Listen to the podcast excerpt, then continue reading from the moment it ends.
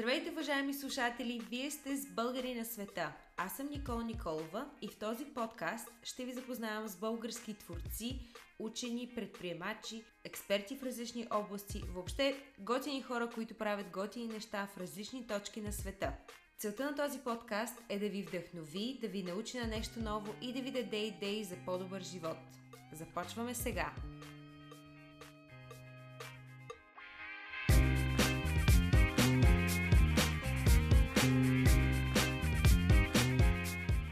Днешният ми гост е консултант по продуктивност, предприемач, подкаст водещ и стартъп ментор. Стоян Янков помага на бизнес лидери и екипи да са по-ефективни в работата си, да изграждат силна организационна култура и да се наслаждават на по-съзнат и щастлив живот. Помагал е на организации като HP, EON, Pandora и Естонското Министерство на отбраната и е участвал в различни стартъп акселератори и конференции. Също така е съосновател на Самодива Mastermind и отскоро автор на книгата Perform – The Unsexy Truth About Startup Success. Здравей, Стоян! Как си? Супер! Благодаря ти за прекрасното така представяне. Моля. А, всъщност аз, докато пишех интрото, пропуснах адски много неща от това, което проучих за теб. Иска да те попитам, ти спал ли си в последните 10 години? В смисъл всичките неща, които, е, които си направил, бизнесите, които си създал. Не знам как се е случило това. Ами аз много обичам да се спя като цяло. И, и... В смисъл, някои хора казват, ти, ти сигурно не спиш. Всъщност, едно от нещата, които са много, много важни за мен е да се наспивам супер добре. Като аз съм от тия ранните птици, и така обичам си лягам рано и да ставам и да така. Нали. В крайна сметка, ако, ако аз а, помагам на хора и компании да са продуктивни, а аз самия не съм, нещо няма да е окей, okay, нали? Да, точно. А как се става консултант по продуктивност? Това е много интересен въпрос и между другото, точно с теб си говорихме преди да започнем да записваме как, какво е това се треньор, консултант, коуч, какви сте тия, как да. се казва даже. А, ми като цяло, може би ще ти дам малко кон- контекст, така, за да, да стане по-ясно теб и на слушателите ти. Аз дълги години всъщност бях филмов продуцент. А, занимавах се с ам, професионално, имах в... Ам, завърших магистратурата всъщност финанси в Дания исках да бъда Уолл Стрит банкер, но много се запалих по киното и по видеопродукциите. И започнах да създавам различни видеопродукции, филмови проекти, такива неща. И всъщност там се запалих много и по това нуждата да, да открие човек фокус и да бъде по-продуктивен понеже когато създаваш един, една реклама, е, ти си също в тази област и имала доста така м- нали, история имаш в тази област. Когато създаваш някаква реклама, примерно някакво видео или създаваш някакъв филм, винаги си на, на минус. Почваш с гол от съблекалнята, така се каже. В смисъл, на минус и от гледна точка на имаш супер малък бюджет, може би, спрямо това, което трябва да се постигне. Тоест, ограничен си от към ресурси. И и трябваше някакси да, да се науча практически как мога аз с малко ресурси да създавам големи резултати. Mm-hmm. И това, това всъщност ме даде това желание да бъда по-продуктивен с нещата, които правя а, и да, да ръководя екипи по няколко от 50-60 човека, нали, като сме на онсет. Имаме супер малко време, трябва да свършим някакви неща. И правяки това, в рамките на 5-6 години професионално, движейки моята нали, компания за видеопродукции в Дания. А, супер много се запалих всъщност това да го предам на, на други хора. Като друга част от мен, а, която може би ще говорим и за нея, свързана с а, някаква така супер желание и страст към това, към, към тази област на личностно развитие, така да се каже и аз, ти, ти спомена, че си подкаст джънки преди да започнем този разговор. Аз пък, аз бях от тия семинар джънки, не знам дали си срещал такива, които ходят на всяко събитие за личностно развитие, всяка конференция, в Лондон, примерно Тони Робинсън хол на събитията. Как беше това, Тони Робинс? Life ами, много е яко. много е яко. В смисъл, как да ти кажа, на... доста хора ще си кажа, бе, то много продава, това е много американско. Обаче, като махнеш това, което е супер малко, бих казал, в цялата the, the big scale of things, има супер много стоеност. Това са обикновено 5-10 хиляди човека в една голяма зала и то е някакво като, буквално си като концерт за личностно развитие. Ще има супер много музика, има много скачане, има... но се влиза много дълбоко. Mm-hmm. Говори се за страхове, говори се за цели. Първият ден едно от нещата, които трябва да направиш е да, да ходиш по жарава, как като на стенарите, нали? Да. И всеки, всеки, който има желание, това са нали, 50 хиляди човека, минава по, по жаралата, като това е като метафора на нали, намислиш си какъв е този голям страх, пред който си се изправил и това всъщност е метафората, че ти минаваш през страха си и не е толкова страшно, като се изправиш пред него. Вау, много интересно. А мислиш ли, че всички тези семинари по някакъв начин са ти помогнали да в работата ти или по-скоро за теб самия? 100%. Ами и за двете, със сигурност. Всяко едно такова особено качествено събитие ти донася една различна гледна точка, дава ти нали, инструменти, идеи и в същото време мисля, че беше Зиг Зиглър, този автор и лектор, yeah. който, който казваше мотивацията е като взимането на душ. Е, трябва да си го правиш всеки, всеки ден. ден. Ако искаш да, ако искаш, не е задължително. Но, но като цяло, ам, ходейки на, на всякакви такива неща, според мен всеки един млад човек, не само млад човек, трябва да инвестира в собственото си личностно развитие, като има много различни форми на това нещо. Дали сега в момента нали, онлайн курсовете са много популярни поради пандемията. Да. Конференции, workshop, обучения, нали, лични коуч, ментор, адвайзър, нали, вся, всякакви варианти има, но да, много е, много е важно човек да инвестира в, в това, според мен. Да, съгласна съм. Стартирал си и си участвал в развитието на много бизнеси. А, ще разкажеш ли малко за това? Смисъл, кои са основните неща, които си научил? Да, ами всъщност аз лично след като завърших, мисля, че около по-малко от година бях на пазара на труда, така да се каже, и работих за, работих за други хора, след което установих, че аз трябва да съм си, да си движа сам нещата.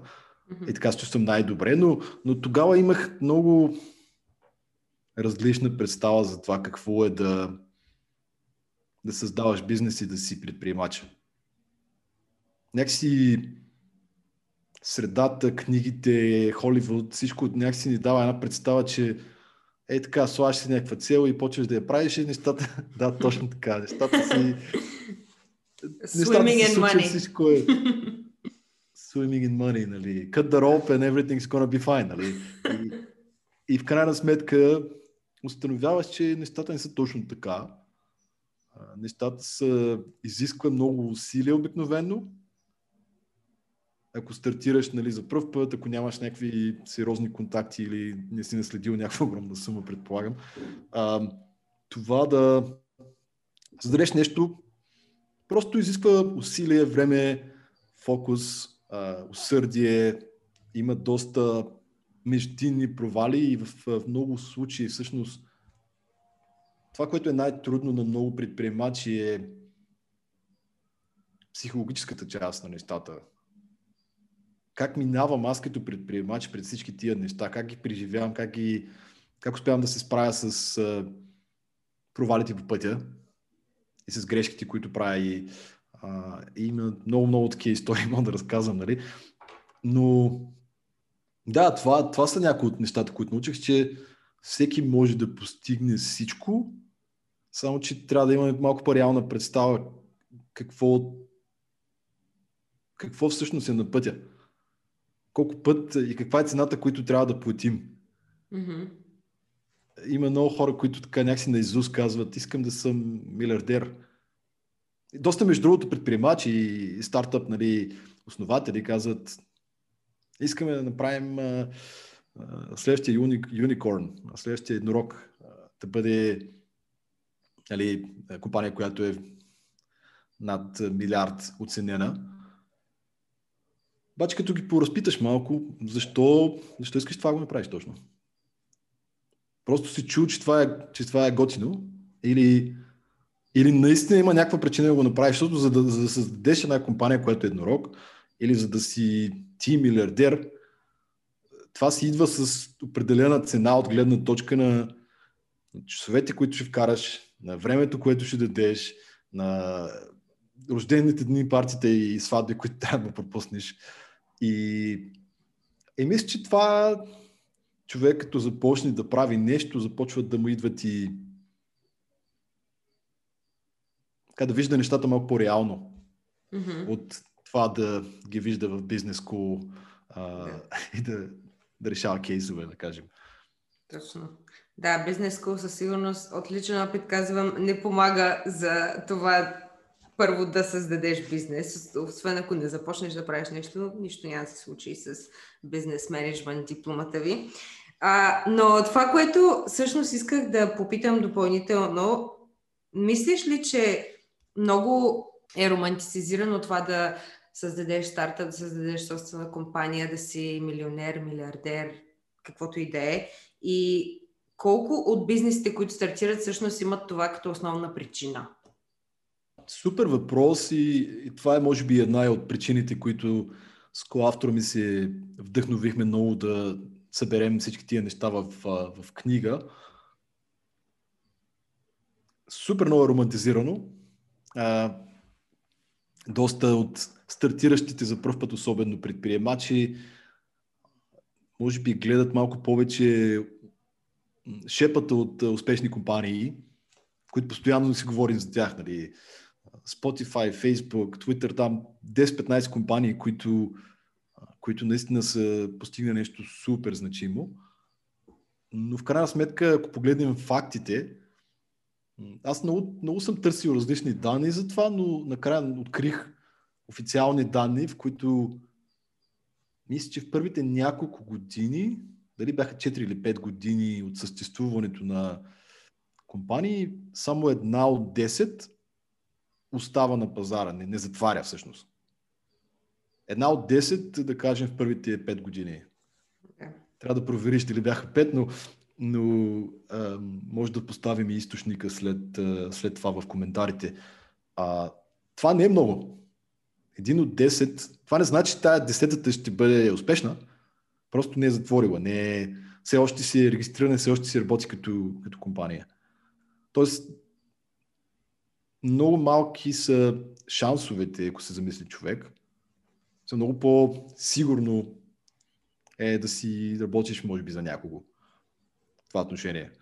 А, доста романтизирано, а, доста така се говорим повече за нещата, които са готини, които са супер, нали, аз съм си шеф, ще хора и ще говоря за продукта, ще измислям какво да правя, ще имаме визия за нещата, ще създаваме продукти, за да направим света по-добър по нашия начин. Това е супер. Това е наистина много е яко. В същото време обаче трябва да имаме предвид и другата страна на нещата, за да сме по, по-наясно в какво, в какво влизаме. И другото, което е, че не всеки, не всеки просто има а, така, натуралното да бъде предприемач. На някои просто им се отдава на някои хора да са добри, нали, така, примерно менеджери или. Mm-hmm. И това им е много, по, много по-добро място, да кажем. А, затова, както и нали, смисъл, не знам, аз, аз не съм точно вече в тази възрастова група, но сега чувам, примерно, Generation Z, нали, че доста хора искат да са инфлуенсър, ютубър, нали, entrepreneur, коуч, там разни такива неща, което е супер. А, ако това е което наистина ти искаш да париш, а не какво някакси усещаш, че в момента е трендово и, и искам да съм това, защото това е готино. Да. Да, така е. Според мен много неща, които хората правят, го правят точно, да, заради другите хора. Обаче, за мен, е, за да откриеш нещо, което ти харесва, първо трябва да го опиташ да го правиш, да, да започнеш да го правиш и това е най-големия знак, че това е правилно за тебе. Ако нещо ти дава енергия, ако те кефи да го правиш всеки ден, значи трябва да продължаваш. И така е. Според мен и така е с... Не, че съм стартирала някоя компания, мога да кажа, но ако основателя на някоя компания започне да чувства, че има значение това, което прави, това е най-голямото богатство за един човек. Много е важно всъщност хората да разбират точно това, че усещането, което имаш докато правиш нещо, всъщност е по-важно, отколкото това как изглежда на другите хора. До някаква степен, до някаква степен само искам да добавя тук. Това беше и причината да спра да се занимавам с видео. Въпреки, mm-hmm. че процеса на създаване на видеа е нещо, което е супер яко, много креативно, решаваш проблеми. В крайна сметка накрая, нали, примерно давам някакво видео и съм помогнал на някаква компания да си маркетира прахосмокачките. Което е супер, което е супер, но, но това ли е, което, което аз самия намирам за най-значимо за себе си? Да. И ако, ако го няма, ако е няма тая нотка на драйв, как е, как е на български, не знам, но драйв, ако няма този огън, ако няма този огън, който да се събужда всяка сутрин вдъхновен, че това, което правиш, има някакъв смисъл за някого. Че това е промяната, която искаш да направиш по някакъв начин. Yeah. И може би за слушателите няма значение дали сте работите за компания или, или сте си предприемачи, консултанти, фрилансери. Какво е това, което наистина ви ви вдига, ви вдъхновява, които ви кара да станете сутрин от леглото и дори да сте изморени, дори изобщо нищо не ви се прави, и това ви, ви дава сили да продължавате. Да. Това е много, много ценно, да имаш това знание. И някои хора прекарват живота си в търсене на това. И дори не, някои дори не го намират. В един момент вече не знаеш какво искаш да правиш на 50-60 си и цял живот си правил нещо, което да, не е, не е вярно. И Никол, и Никол тук, е, тук е много важно, искам това да го кажа, защото предполагам, че има и доста така по-млади слушатели, които, които се включват и, и, и слушат подкаста. Хора, особено на възраст между 16 и 22 години, забелязвам, че е масово това нещо. Имат много голям, така, голямо напрежение в тях, че не са си открили мисията в живота. Mm-hmm. Аз не знам какъв е моят пърпъс. И моята приятелка Мария, тя си има инстаграм аккаунт и, и тя знае какъв е нейният пърпъс и тя си е стартирала един такъв проект, пък аз не знам. И аз викам, добре, с какво се занимаваш в момента, примерно? И това е, между това е масово. И те казват, ами аз уча магистратура, имам си приятел, хоря на това нещо, занимавам се с йога и това нещо, обаче не знам какъв ми е пърпъса. И ти си кажеш отстрани, гледай, гледай този човек как се развива, колко, колко не е така амбициозен. Обаче също, също, в същия момент си казваш, как мога помогнем на тия хора всъщност да разберат, че хората и на 60 не знаят какво се случва. Да. It's okay. Окей, okay, ако не знаеш каква ти е мисията. В смисъл, не е нужно това напрежение да, така, да, да си го поставяме и да, да се Mm. Как се казва, се битваме. Да, съгласна съм. Съгласна съм. И много време отнема. Не знам, то отнема време да. Исках да, да помисля ли защо отнема време. Според мен отнема време, защото хората слушат други хора. Смисъл, е, този човек, нали, започнал YouTube канал и се чувства супер добре, прави много пари, не знам си какво. И Еми, значи на мен това ще ми хареса. Това, това е всъщност нещото. И в един момент от а, скроване на социалните мрежи някакси не пра... всъщност не правят и не опитват различни неща. А, ние това поколение имаме най-много информация на света. Вече имаме идеята за self-development, нали, кои са бокси, с които трябва да тикнеш, нали, но всъщност нямаме а, истински, истинско знание за какво има значение за нас. Имаме цялата информация и нямаме грам действие, сякаш. Нямаме, не знам, не, не действаме толкова много, колкото, колкото трябва, за да наистина, за да разбереш за теб кое е важно и кое, кое те кара да се чувстваш това добре. е много хубаво, което го казваш. Не действаме и, и това също го забелязва много този перфекционизъм, при, особено при младите хора. Какво става, нали, намерили си работа? Ами, не, аз още не съм открил какво точно искам и като открия, тогава ще почна. И ти така седиш и си кажеш, той, той човек никога не е имал работа, сега е завършил. Как ще разбере какво иска, като той не е опитал нищо? Нали, и това е едно от нещата, които, които съм също много вдъхновен, ако можем така да, да изпратим като едно съобщение с един мегафон на, на, на хората. Неонов на, знак.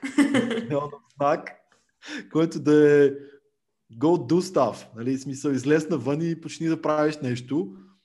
Нищо, никой не е казал, че трябва да се намериш мечтаната работа утре или след два месеца. Обаче аз съм правил какво ли не. Не знам за теб, ама аз съм ходил съм на бригади, там съм милчини, съм а, правил бургери, бил съм шофьор. В Дания, Дания, между другото, повечето магистри и PhD, които са българи, са минали през а, Данск супермаркет, което е а, което са все едно супермаркети, големи складовете.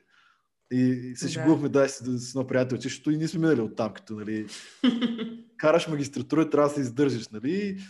И той се шегуваше, че тук 80% сме магистри и доктори, нали? Има такова и в Бирмингъм, а в Англия всеки, който слуша и всеки от българите, които слуша, които ме познават от там, знаят Off. Това е кетеринг компания, която наема, той е като иммиграционна служба за а, източноевропейци. Пълно е с българи, с румънци, с всякакви такива хора, които всъщност ходят на университет. Но е супер, че си правил всички тези неща и в момента нали, правиш такива интересни, занимаваш се с, не знам, с толкова бизнеси. Знаеш ли, Никола, аз си мисля, че ти това си го изживяла. Това, което е интересно е, че всъщност всяко едно от тия неща ти дава нещо. Въпреки, че нали, примерно мисчини или нещо друго, или правиш бургери, ти научаваш някакво умение, което мога да го използваш нещо друго и ставаш уникален на пазара. Аз много обичам да работя с хора и да наемам хора, които, които са правили много неща. Да. В момента в тима си имам, имам, а, имам момиче, което е на 20 години, а, която е просто, просто страхотна.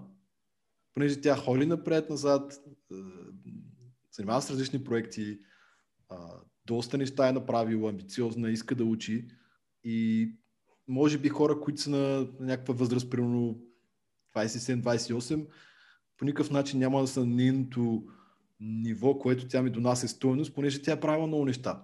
Може би не са свързани с това, което правим в момента, обаче понеже е правила много неща е много лесно да, да влезе в, в нещата. Така че за всички, които гледат са на по-такава възраст, не знам какво правите в момента, ако сте студенти, отидете и правете нещо за някого безплатно, ако трябва, на правилното място. Или отворете си фестивал и почнете го правите сами, или нещо доброволческо, няма значение. Въпросът е да имате достатъчно практически опит, когато, когато започнете да кандидатствате за, за позиция, да кажем. Какво мислиш за идеята да работиш безплатно като човек за всичко, за някой, който е успешен или който искаш да следваш? Това е най-добрият съвет, който можеш да дадеш на някого. Да. Мисъл, представи си, че искаш да си фотограф и нали, снимаш си вкъщи, правиш някакви неща.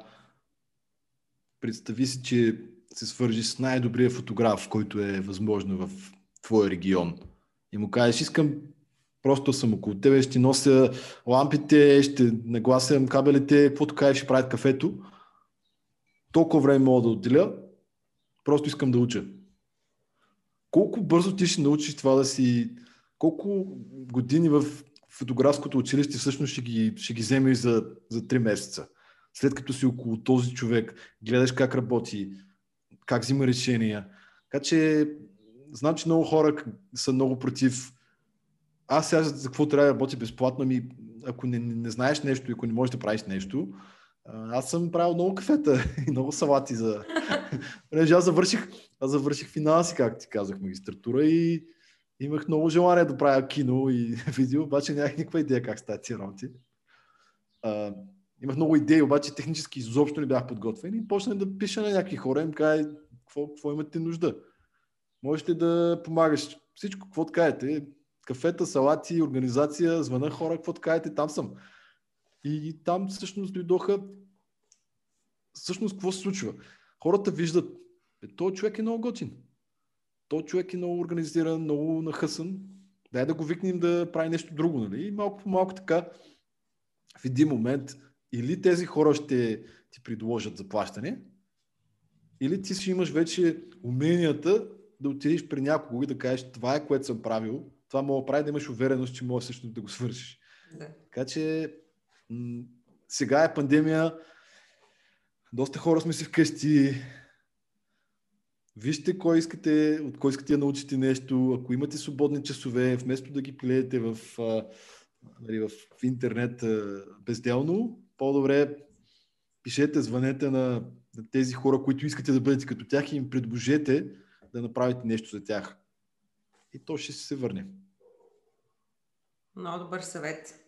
Наскоро слушах един твой епизод на подкаста и понеже си консултант по продуктивност и каза нещо, което може би звучи странно от консултант по продуктивност. Това е продуктивността не е умението да завършваш неща и задачи, а по-скоро умението да работиш върху нещо, което наистина искаш. Каква е всъщност идеята ти за продуктивност?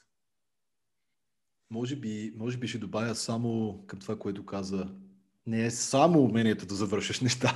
Okay. така не е умението да завършиш неща. Ами, продуктивност за мен, и аз ще се опитвам сега на български, ние си говорихме преди, преди това с теб, защото много ми е трудно точно тези термини и такива неща, но ще пробвам, ще дам всичко от себе си. Ам, за мен продуктивност е начин на живот, начин, начин на мислене. Това е светоглед. Тоест, аз ли съм този, който е в контрол, в контрол на живота си? Аз ли дизайнвам начина по който искам да живея, да създавам неща, или някак съм се оставил на течението, нещата се случват по този начин. Като ако го, това го сложим в а, нещо по-практично на, на дневна база, имам ли ясна представа какви са нещата, кои, които искам да се се случили като, е, като се е свършил деня, да кажем. Наясно ли съм какво искам от Отиваш на вакансия, да кажем. Имаш ли ясна представа какво ти е намерението от тази вакансия? Айде, ходим на вакансия, супер, отивам пет човека, скарват се, какво стана ми? Уж на вакансия сме всички.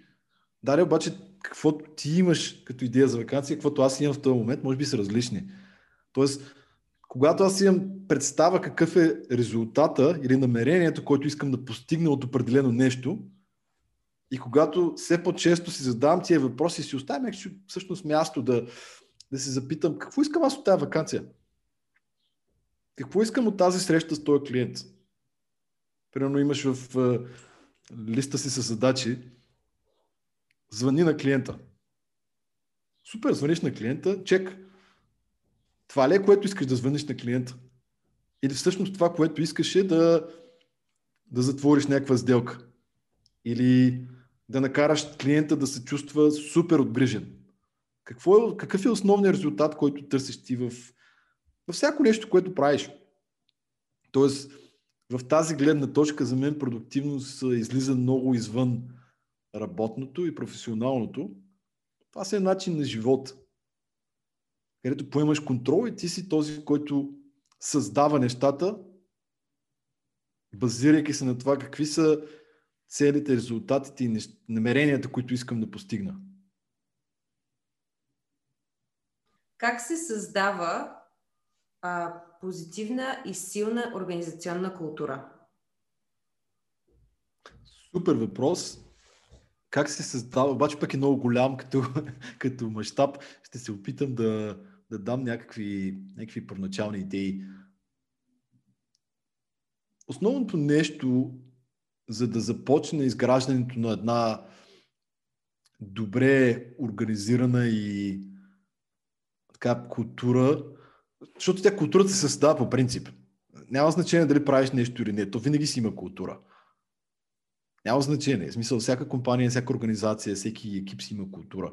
Въпросът е дали ти си този, който ка, с намерението си каква да бъде културата е предприел определени действия или си оставил тя да си се случи сама.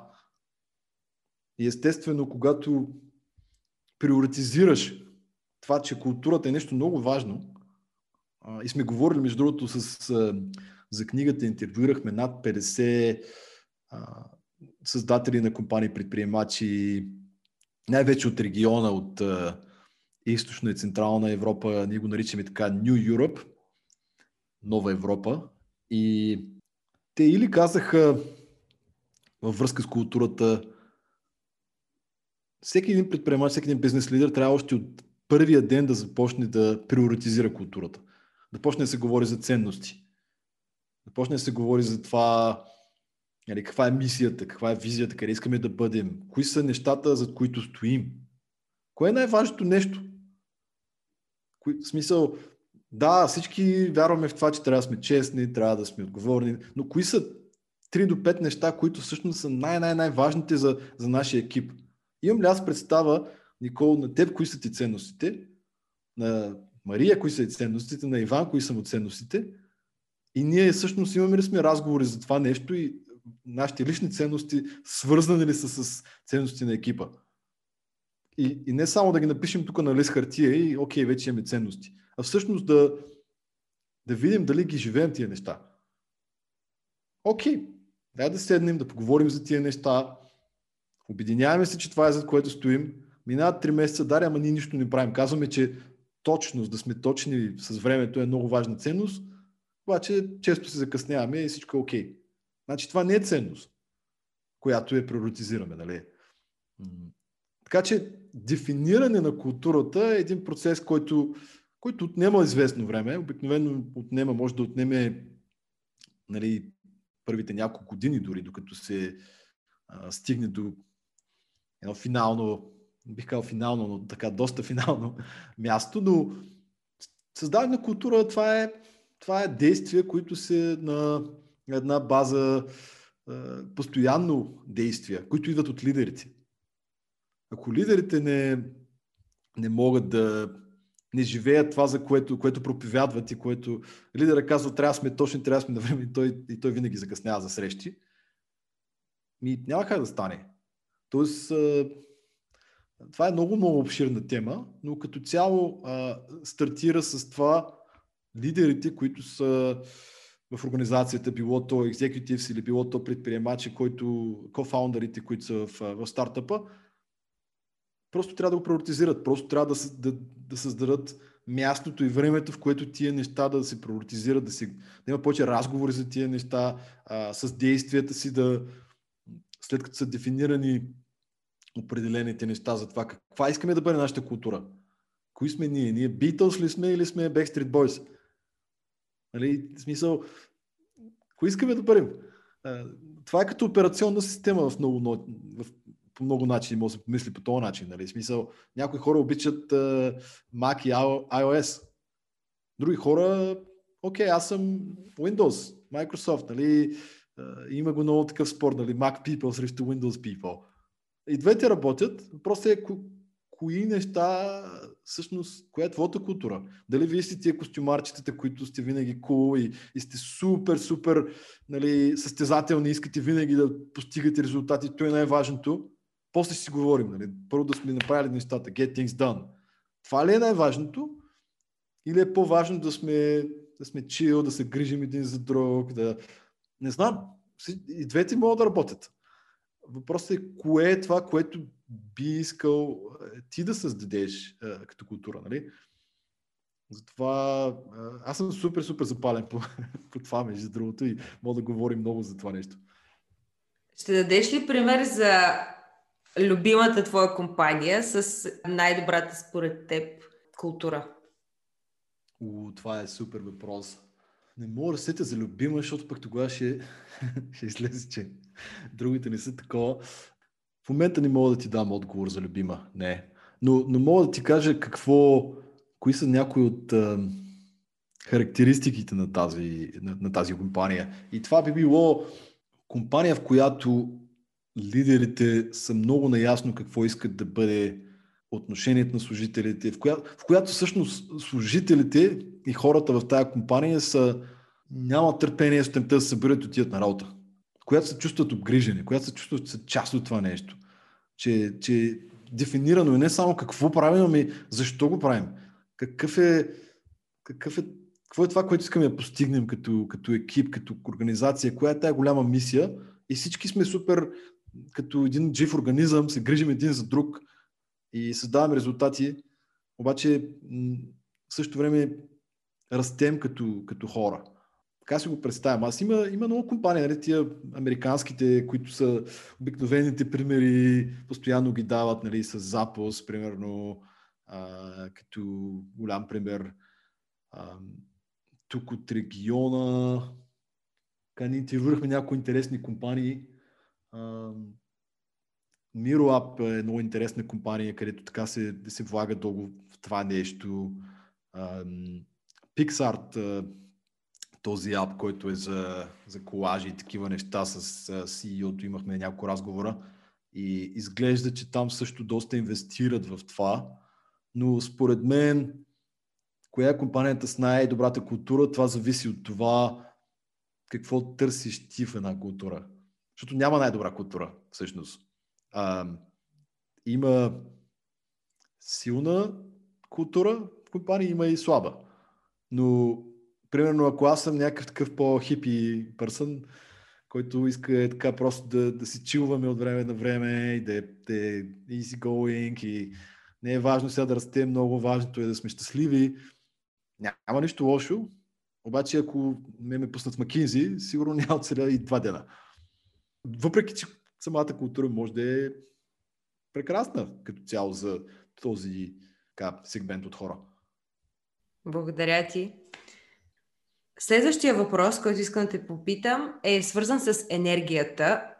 Колко е важна енергията за продуктивността и кои са основните компоненти на това да имаш много енергия?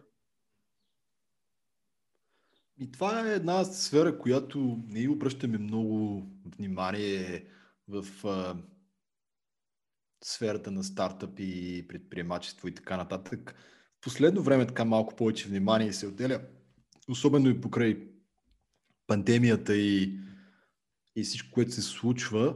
А, и много се радвам за това нещо. В, а, между другото, в книгата, виждам, че ме питаш така въпрос по книгата, в книгата сме така направили един съкратен вариант, бих казал, нещо, което е лесно да се, да се храносмили с, с мозъка ти, цялостната картинка така да погледнеш и да, да си видиш къде, къде са някои от нещата, които може да си направят подобрения.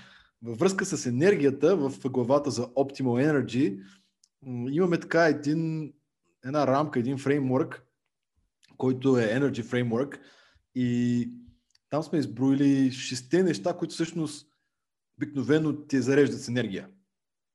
Първото а, нали, е, което е, е exercise или това да тренираш и да физически, физическата активност. Е, доколко се движиш, до, доколко имаш навици на ежедневна или поне всеки следващ ден да, да се движиш, да тренираш, да спортуваш, да се потиш, да, да се зареждаш по този начин. Второто е, нали, N от енергия, от energy, е nutrition, което е всъщност храненето. Какво си слагаш тялото? С какво се храниш? Дали, дали се храниш каквото намериш или всъщност ти си имаш някакъв режим, в който а, се храниш само с храните, които, които са здравословни, които те зареждат. И често казвам, всички знаем кое е това. Всички знаем, че нали, така, готвените, салатите, други неща. Всички знаем кои са нещата. Имаше даже едно а, изследване, в където, където са открили, че над 50 и няколко процента от лекарите в Штатите имат проблеми с надмормено тегло. Това са хора, които ти казват, аз си зеленчуците, греши за себе си. А, тоест не е това, което, което знаем, а е това, което правим. А, така че много важно какво се храниш, имаш ли представа какво, какво слагаш себе си. А, третото е като excitement или това е това е нали, така как му кажем на български вълнение. Въодушевление, да. Въодушевление, благодаря ти. Въодушевлението всъщност аз забавлявам ли се докато работя? Готино ли ми е? Направил ли съм си така нещата, че да ми е приятно, естествено си постигам резултати, но да ми е приятно, да ми е готино, да, да е забавно с колегите ми и извън работа. Особено за предприемачите, особено за хората, които движат бизнеси. Аз погрижил ли съм се да имам добър социален живот, да, да се забавлявам. Сега е доста трудно много хора, но като цяло, нали, пак може сме креативни. Какво правя аз, за да се погрижа за това да, да ми е по-въодушевлено, за да мога да, нали, така да се заредя с това нещо, което понякога ни липсва. Нали. Това е третото. Четвъртото е NR, нали, което е relationships, което е връзките ни с хората. Всякакъв тип връзки, нали, смисъл, интимни връзки, приятели, семейство. Отделям ли време да се срещам с правилните хора? Хората, които ме зареждат, които, които ми дават така възможност да, да бъда себе си достатъчно време ли отделям, за да се заредя, бъдейки, защото ние сме си социални животни. И всъщност много зависи от това около кого сме. Ти си пете човека, сред които се заобикаляш. Но всъщност, нали, то това е като поговорка малко, не е точно фактически вярно, но правили са много изследвания а, и, и сме ги добавили, между другото, в книгата едно от тях. А, не мога да се за точните данни, може да ги проверим после, но нещо от рода на ако някой от твоите приятели пуши, ти имаш 46% по-голям шанс да пушиш, да кажем, нали, на база на много голяма данни. А, и, и, и това отива в много-много сфери. Има го и с щастие. Ако някой от твоите приятели, близки приятели е щастлив, много щастлив човек, възможността ти да си много щастлив също е много по-голяма. Това е нали, с реални данни. Тоест, ние сме като едни гъби, които поемат това, което е около нас. И, и е супер важно да се заобградим с хора, които, особено като прием, ако си предприемач или си някой, който е амбициозен, иска да постигне нещо така голямо, професионално, ти имаш нужда от много енергия. Нямаш нужда от товар, имаш нужда от хора, които те, които те вдигат, които ти дават които те мотивират, които те надъхват, които те зареждат с, с хумор и с, с готини неща.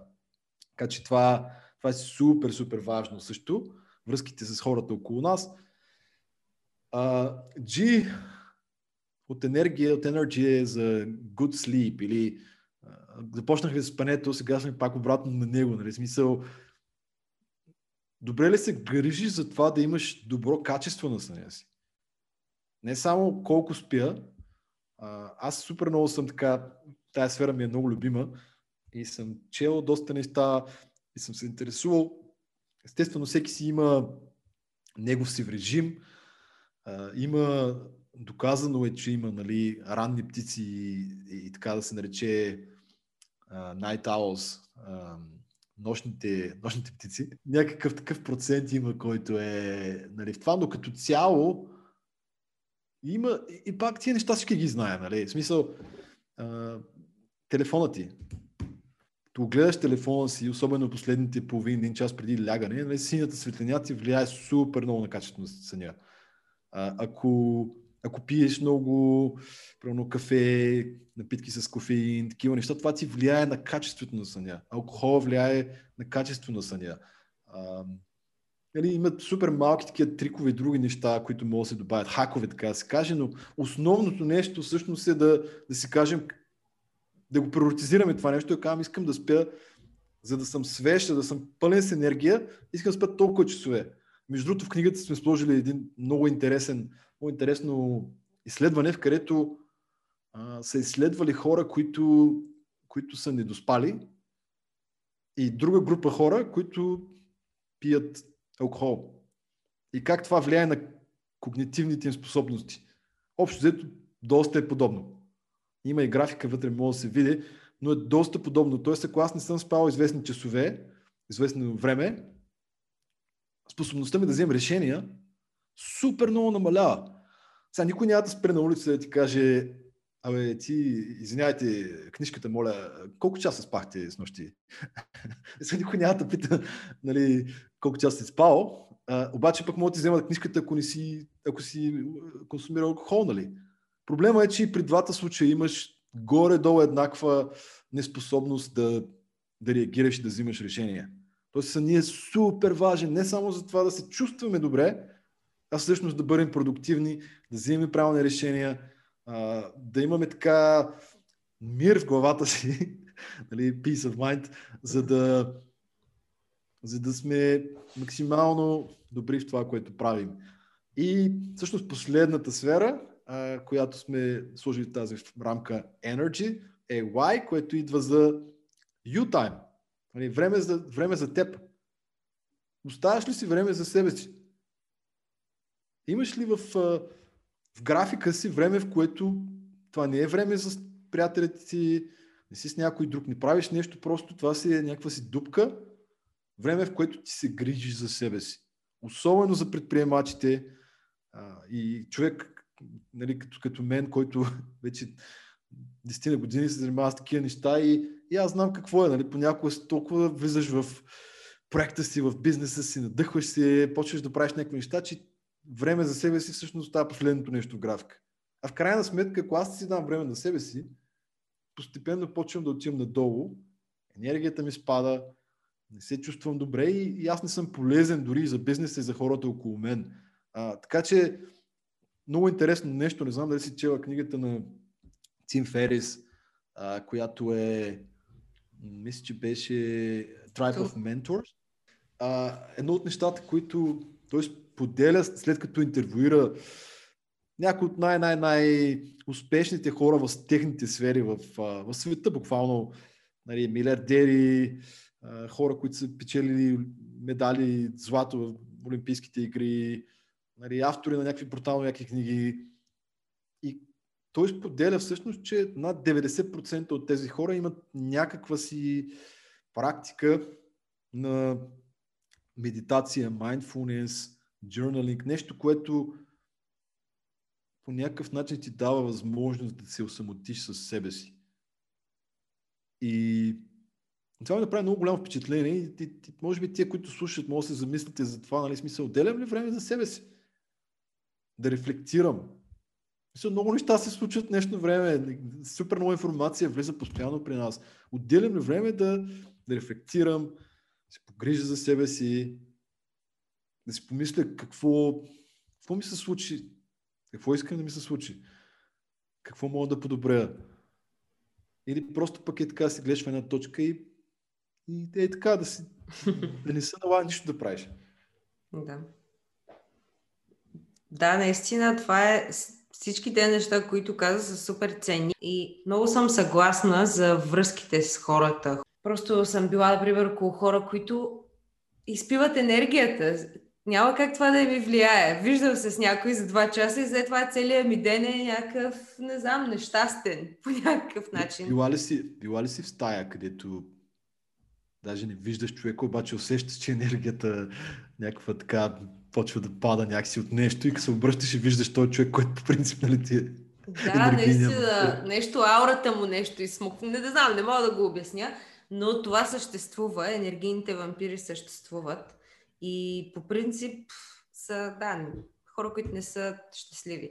И ако мога само да го завърша това нещо, за тези, които слушат, може да си направите така като мини експеримент, просто да си помислите за тези 6 сферички, нали, from the energy, това, което ги обсъдихме, и да си кажете, дай да видим дали мога да ги оценя от 1 до 10, примерно. Как, как се движа всяко едно от тия неща? Спане 3. Окей. Okay. Тренировки 9. Добре. Окей. Кои са нещата всъщност, ако си ги оцените, ако едно е най-малкото и 10 е най-голямото като резултат, как бихте си оценили да кажа последния месец?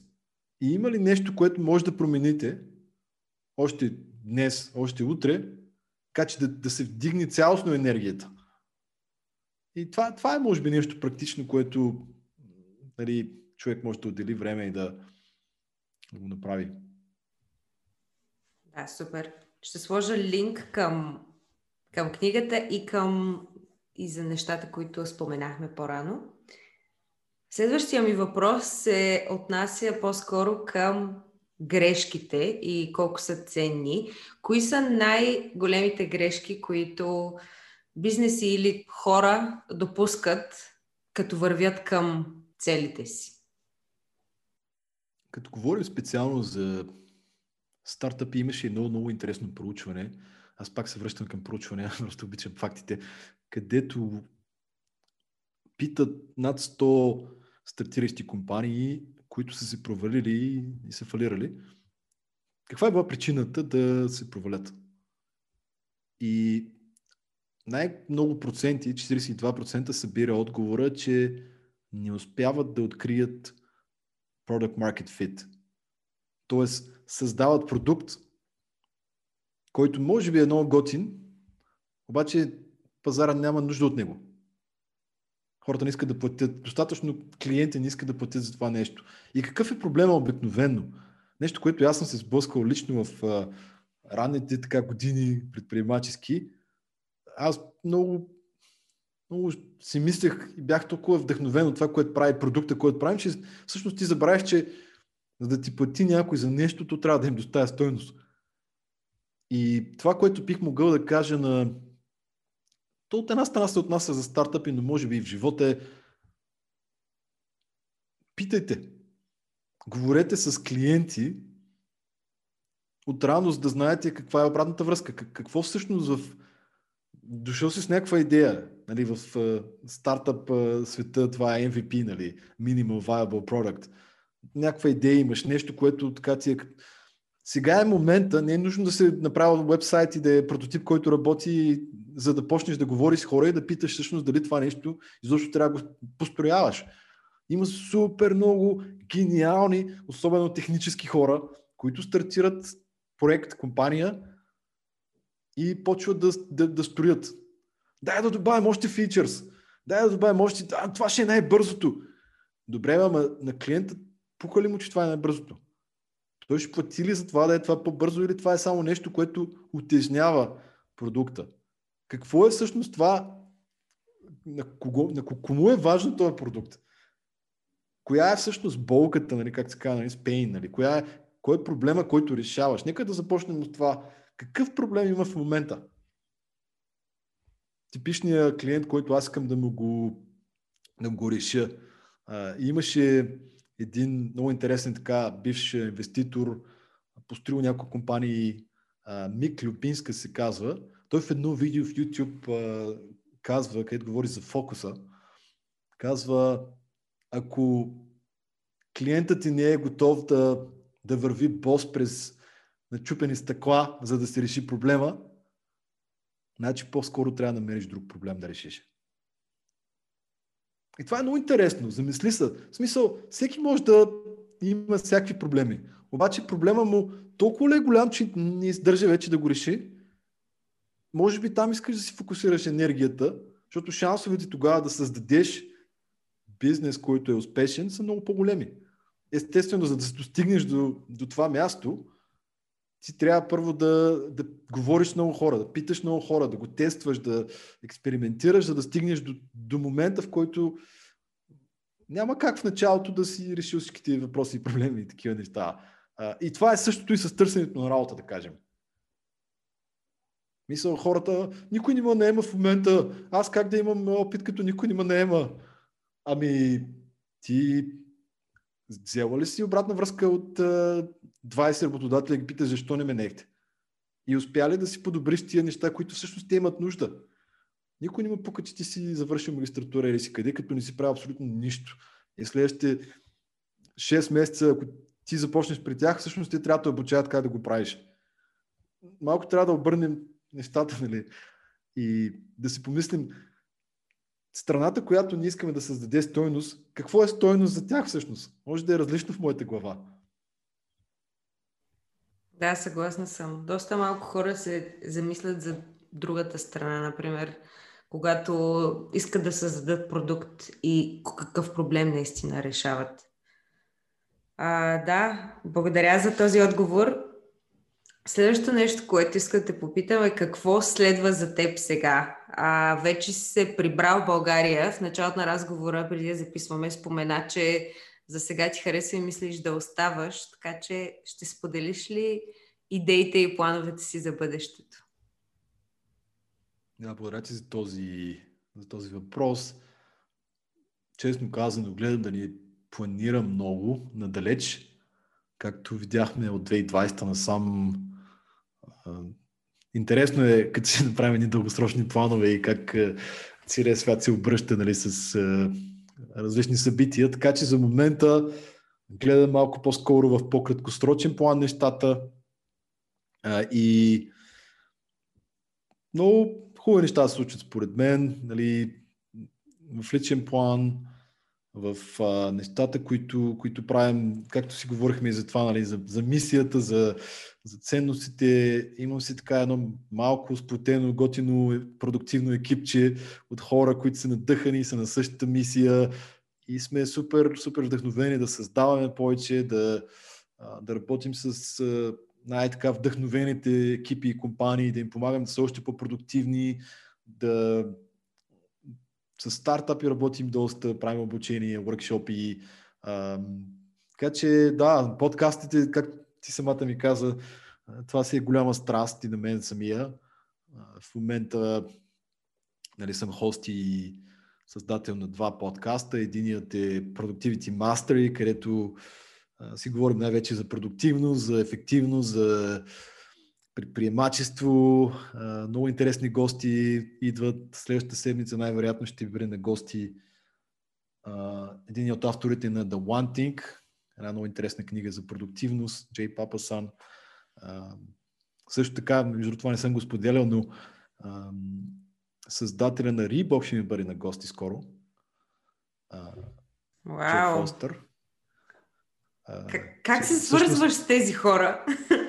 как става връзката? Ами, много различни начини. Всички хора са хора, в крайна сметка. Ам, специално с, с Джо, който е нали, на Reebok създателя, той с него списахме в LinkedIn първо. Така че да, просто пишеш си с хората. Най-добрият начин и ти най-добре го знаеш като а, човек, който също създава подкаст, е когато някой те представи лично. Когато някой лично каже нали, Никола е много готина, трябва да говориш с нея, много як подкаст прави, а, много готин нали, хост е, което между другото си е така, за което ти благодаря. И и така става най-лесно, разбира се, най-голям е шанса за успех. Е, някой път нали, така ти затварят вратата или изобщо ти отговарят, особено които са най-тайненсетите хора. Е, хубавото, примерно, за създателя на Reebok е, че той е на така, в такъв етап живота си, че той иска да to give back, нали? той иска да, да дава обратно, а, да споделя неговите уроци. А, много готина книга, между другото, е написал. А, има една книга на създателя на Nike, която е Shoe Dog. И тази бих казал, че е доста подобна, тя се казва Shoemaker.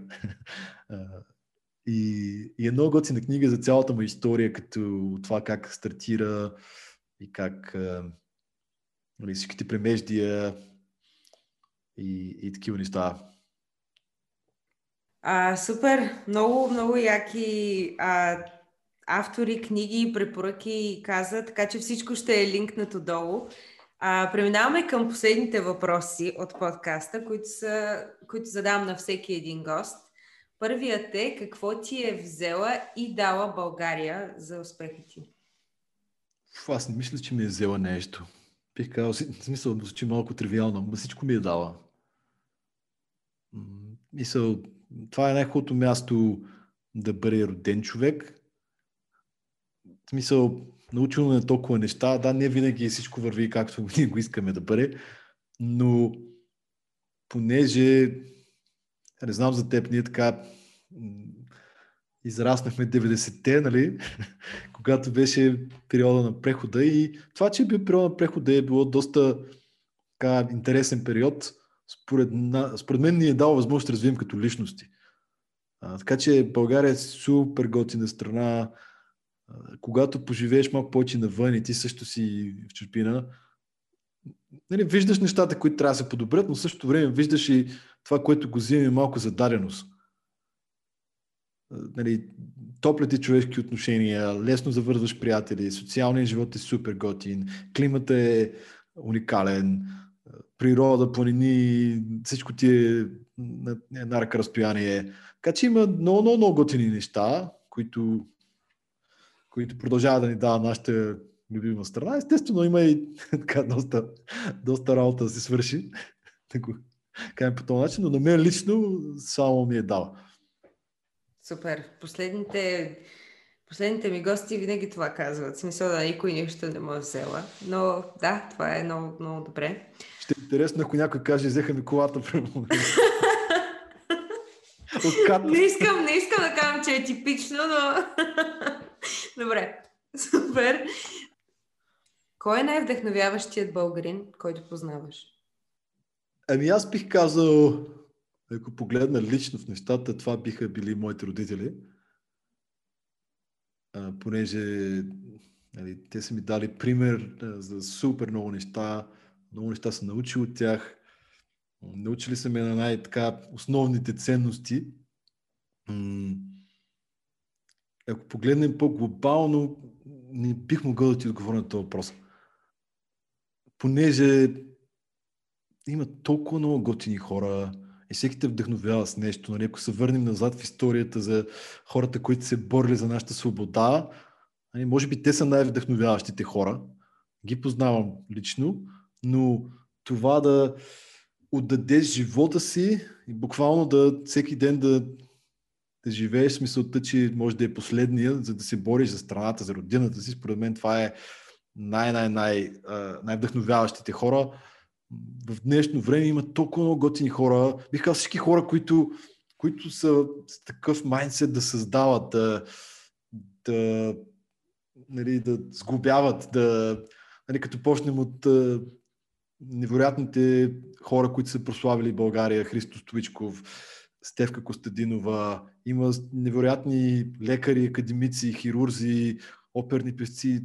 Страшно много хора са. Не мога да посоча един човек, но смятам, че имаме още много да работим, да, да ги показваме тия хора повече. Защото много от тия хора всъщност ние защо не знаем нищо за тях.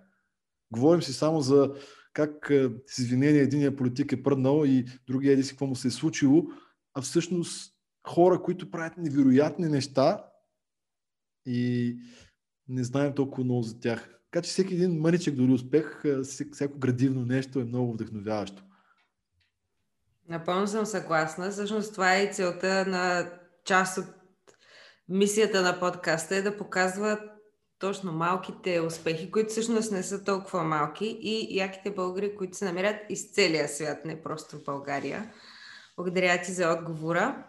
А, последният ми въпрос е, ако целият ти живот бъде изтрит, няма спомен от тебе и трябваше да бъде заместен от едно послание, кое би било то? Прави това, което те прави щастлив. Опитай да бъдеш себе си доколкото е възможно и да взимаш решенията така както ти идва отвътре, вместо така както ти се налага отвън. Много, много добро послание.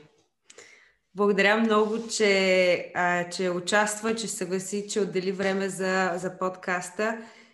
А, къде могат да те намерят слушателите?